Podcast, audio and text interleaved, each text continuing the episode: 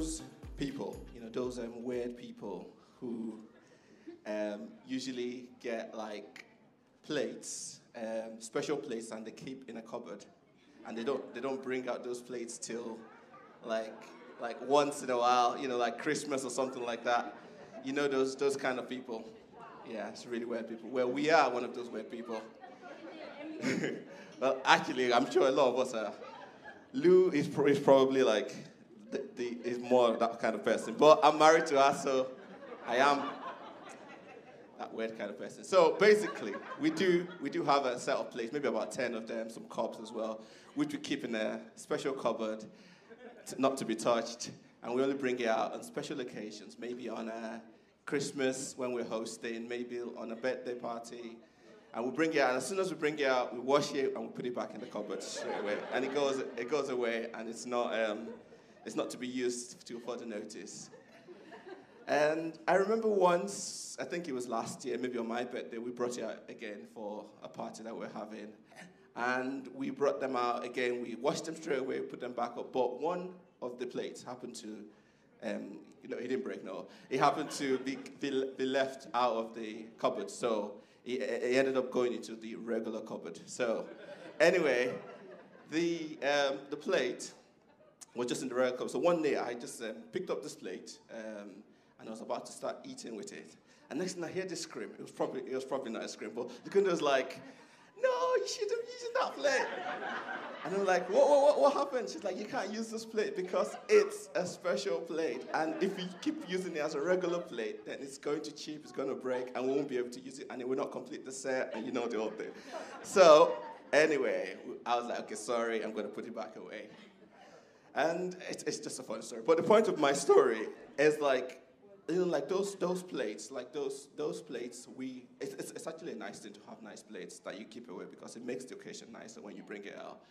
But actually, those plates, um, we do put them away. We do set them apart for a particular purpose, and that's kind of what I want to talk about today: being set apart for a purpose.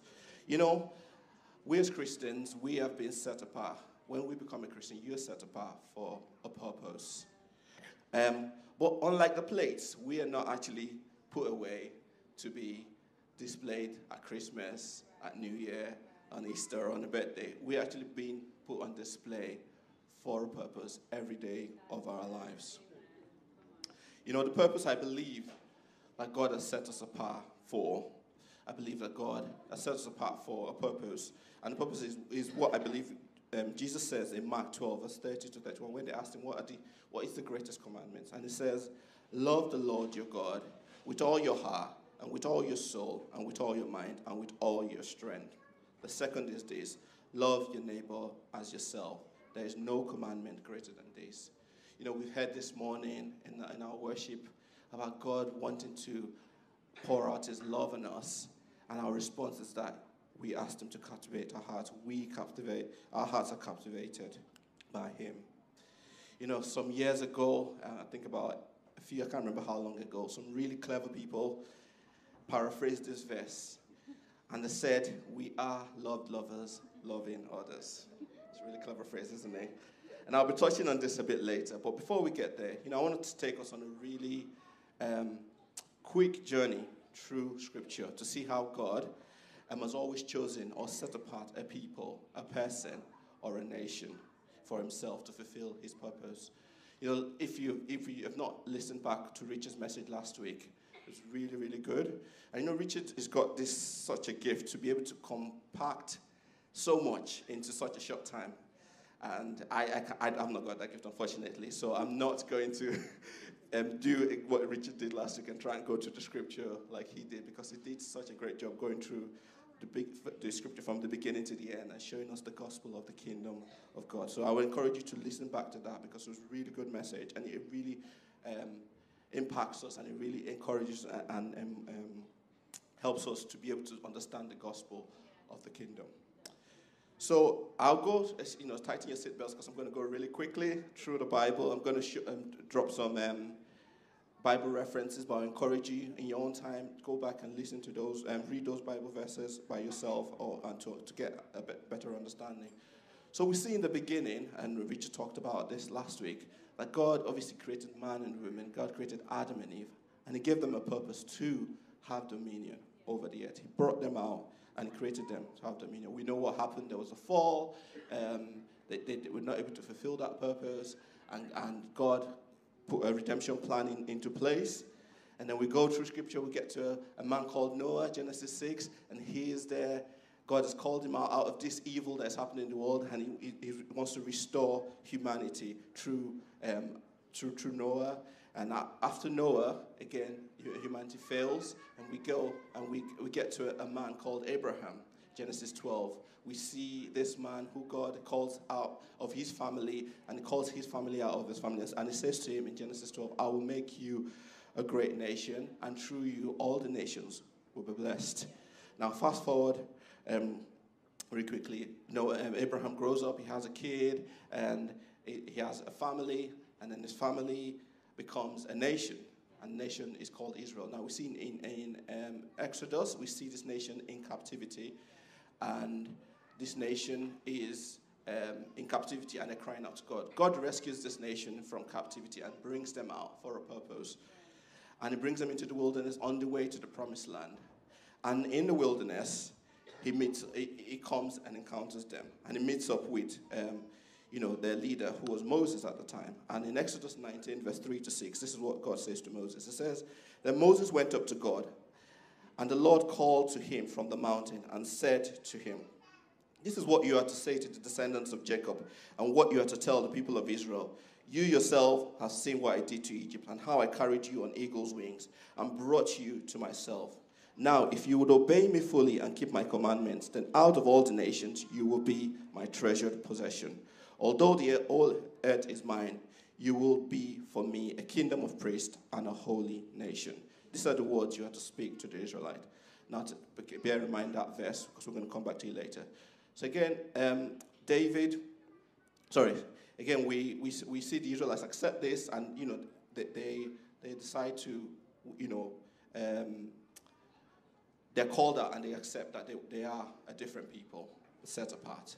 But we know what happened with the Israelites. Again, they fail, they rebel against God time again, time and time and time and time and time and time again, and they keep failing God, and God keeps redeeming them, God keeps re- rescuing them.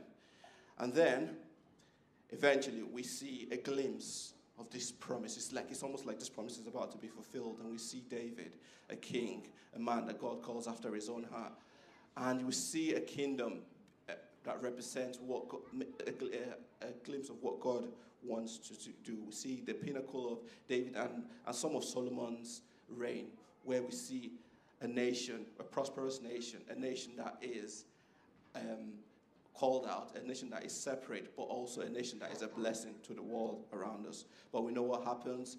Um, again, they fail, and they fail, and they fail, and they fail, and they fail. And we go through scriptures and you see lots of failures, but you know that God's plan is still in place. And then we're introduced, thousands of years later, we're introduced to a king, another king. And this king, this time around, he is going to be the king that brings everything to fulfillment. And we introduce to our king, Jesus. And Jesus comes and is born, you know, Christmas Day, you know the story. You know, we're all about Jesus. Jesus is everything, you know, we sang this morning. It's all about him. Um, so we know the story of Jesus. And, and here is Jesus um, towards the end of his life, uh, before he's, he's, about to die. And he, he, he calls his disciples to him. And he says to them in John 15, from 15 to 19, he says, I no longer call you servants because a servant does not know his master's business. Instead, I have called you friends. For everything I have learned from my Father, I have made known to you. You did not choose me, but I chose you and appointed you so that you might go and bear fruit, fruit that will last. So that whatever you ask in my name, the Father will give you. This is my command love each other if the world hates you, keep in mind that it's hated me first. If you belong to the world, it would not love you as its own, as it is. Do not belong to the world, but I have chosen you out of the world. This is why the world hates you. So we can see that Jesus calls his disciples, and that also includes us because we are disciples of Jesus. Jesus calls his disciples to be those he has chosen and appointed to be out of this world so that they may go and bear fruit. You know, Jesus set apart his disciples for himself. You know, we know the story. Jesus died, he rose again, which is incredible. He ascends on earth, he sends his Holy Spirit, and the church is birthed. The church comes to life, and these are the people that Jesus called out to be those who bear fruit. 30 or so years later, we read a letter written to this church. The church is now being persecuted and scattered around the world, um, around Asia, around um, Rome. And one of the apostles, one of the disciples who Jesus spoke to face to face, who was in that um, scripture I was just reading, Peter, he sends a letter to the church. So if you have your Bibles with me, um, let's read from 1 Peter 2, verse 1 to 10. So it will be on the screen as well, so you can follow along if you've not got your Bibles. But it says, Therefore, I'm reading from NIV, it says, Therefore, read yourselves of all malice and all deceit, hypocrisy, envy, slander, and of every kind. Like newborn babies, crave pure spiritual milk, so that by it you may grow in your salvation. Now, and in your salvation, now that you have tasted that the Lord is good. As you come to Him, the living stone, rejected by humans, but chosen by God and precious to Him, you also, like living stones, are being built into a spiritual house to be a holy priesthood, offering spiritual sacrifices acceptable to God through Jesus Christ. For in Scripture it says, See, I lay down a stone in Zion, a chosen and precious cornerstone, and the one who trusts in him will never be put to shame. Now, to you who believe, this stone is precious, but to those who do not believe, the stone the builder rejected has become the cornerstone, and a stone that causes people to stumble, and a rock that makes them fail. They stumble because they disobey the message, which is also why, they, which is also what they were destined for. But you are a chosen people, a royal priesthood, a holy nation, God's special possession, that you may declare the praises of him who called you out of darkness into his wonderful light. Once you were not a people, but now you are, you are the people of God. Once you have not received mercy, but now you have received mercy. And then it goes on um, through First Peter, just talking about how we're to live godly lives um, in a society that is not godly. I encourage you again to read that back. It's just an incredible letter to the church, especially it's so unique to us as a church because we are in a similar society now of how we are also faced where we have to make a choice to live a godly life. And God, you know, see Peter here talking to the church in his letter about how we are a chosen people. If you remember from Exodus 19, um, verse 6, when he says, God was saying to Israelites, I have called you to be chosen. I have called you to be my special, my treasured possession. And Peter uses the same word here to describe the church, the church who is chosen by God to be his special, um, special possession. And it's just an incredible, it's just incredible to see the history um, you know, from, from the beginning to where we, where, where we are now, of just our history in Christ Jesus, our history in God. And you know, it's, it's just a, a privilege to know that I am called out, just like the, you know, like God has called me as his treasured possession from the foundation of the earth. God has called me out as his special foundation. And that should make a difference to how I live. That should make a difference to who I am. That should make a difference to what I do and how I do it. You know, just imagine you, you are uh, adopted into an amazing family, adopted into, say, the royal family, for instance. That will change who you are. That will change what you do. And that's what we are as Christians. We've been adopted into the family of God. We've been set apart for His purpose. You know, today I want to talk. I, I talked about um, before the, thing, um, the, the purpose I believe that we're called to. You know, we, we say as a church that we believe we are loved lovers, loving others. And it's always good to re- remind ourselves about that, isn't it? Because that's who we are. You know, we've, we've heard this morning, we've, we, we've heard God say to us this morning that you are loved, that you are loved. And I just want to talk about a few things I believe that is the purpose of why we've been set apart. I'm going to um, talk through those things. And first thing I believe why we've been set apart is to be loved. You know, It's incredible the prophetic um, declaration we made this morning about receiving the love of God. And it's just so beautiful to know that I am loved. Even though, even though that's enough, isn't it? Just knowing that I am loved. You know, actually, let's, let's just say that I am loved. You know, it's I am loved. It's such an incredible statement, isn't it? That we are loved. And that's enough.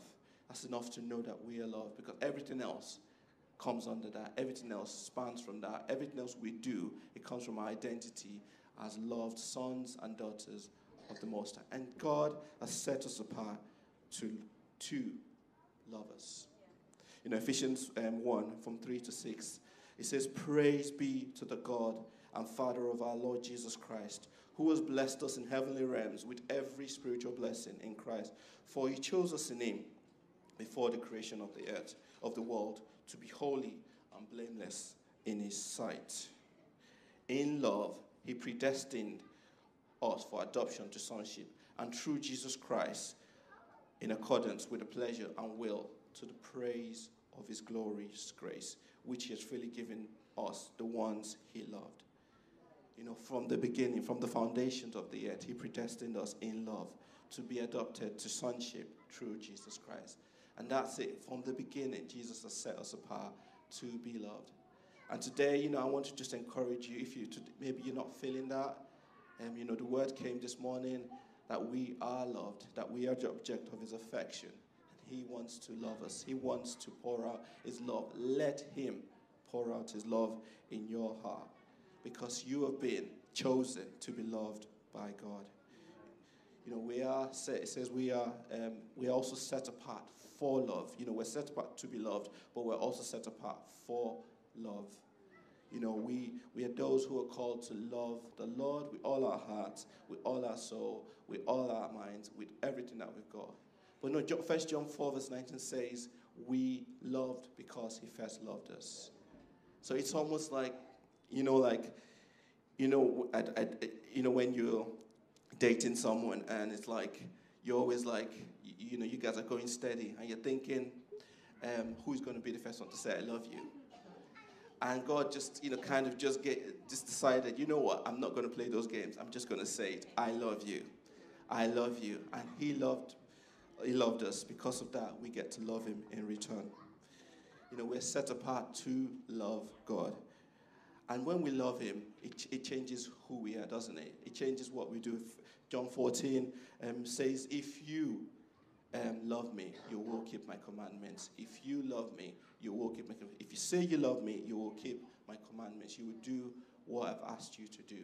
So if our lifestyle is not in line with what God has said we should do in His Word and through what He's saying to us, then we have to ask the question do we love Jesus? Because loving Jesus makes us different, makes us set apart, because it makes us obey Him. We are set apart for um, to be loved. We're set apart for love, and we are set apart to love others, to love those around us. You know, um, we are those who are called to be different to the world around us, to be able to love the world around us. We're called to be different to, to people in our lives, to our brothers and sisters. We have to love them with the love of God.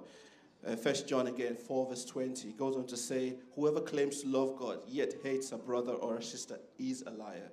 But whoever does not love his brother and sister, whom they have seen, cannot love God, whom they have not seen. And he has given us this command anyone who loves God must also love their brother and sister. So we're called to love everyone. We're called to love our brothers and sisters in this church, in, a, in, in the family of God especially. But we're also called to love the world around us. You know, the world needs us, needs our love, isn't it? You, you look around the world, you see so much brokenness, you see so much um, shame, you see so much poverty, you see so much corruption, you see so much evil.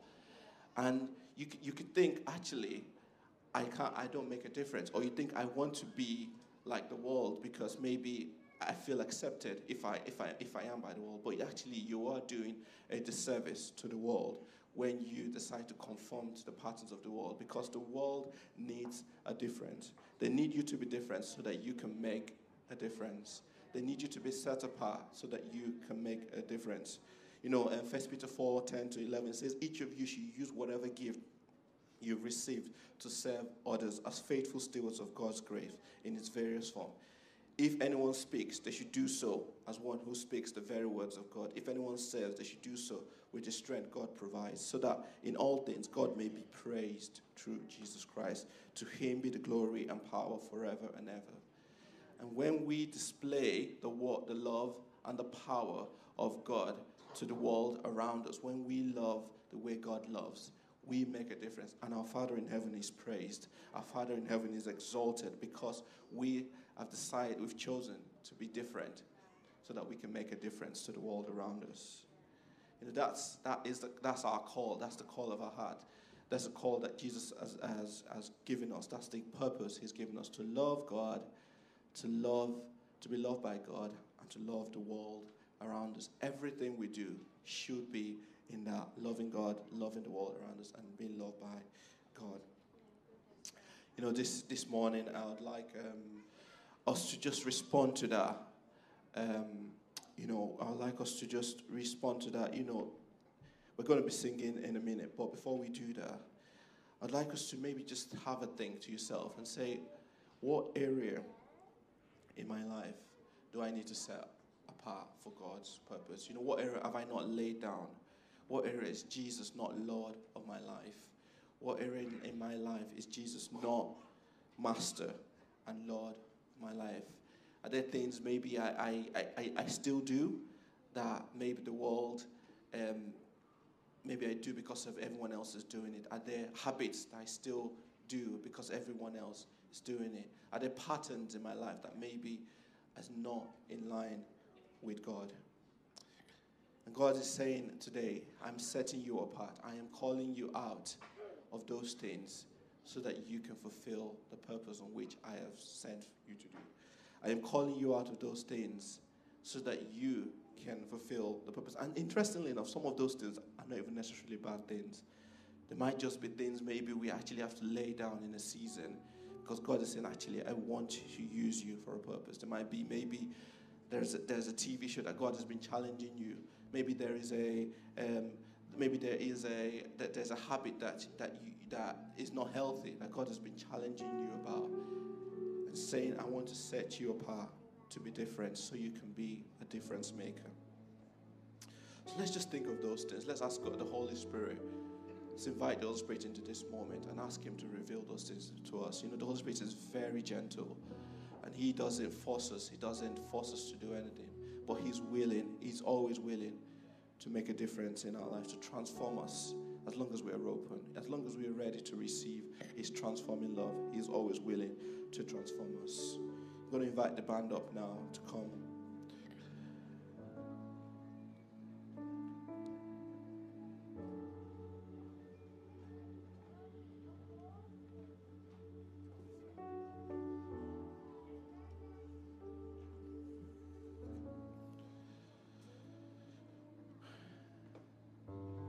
Sing a song. Um, the song is called Christ is Enough for Me. I believe the song is a it's a statement, but it's also a prophetic declaration in saying that I believe, Lord Jesus, you are enough for me. There's nothing that I need outside of you, because everything I need is in you. And then Brit goes, I have decided to follow Jesus, no turning back, no turning back.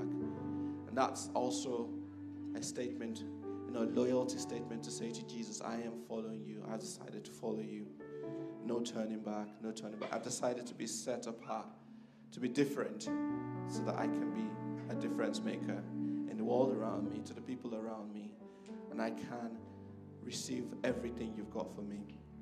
Amen. Amen.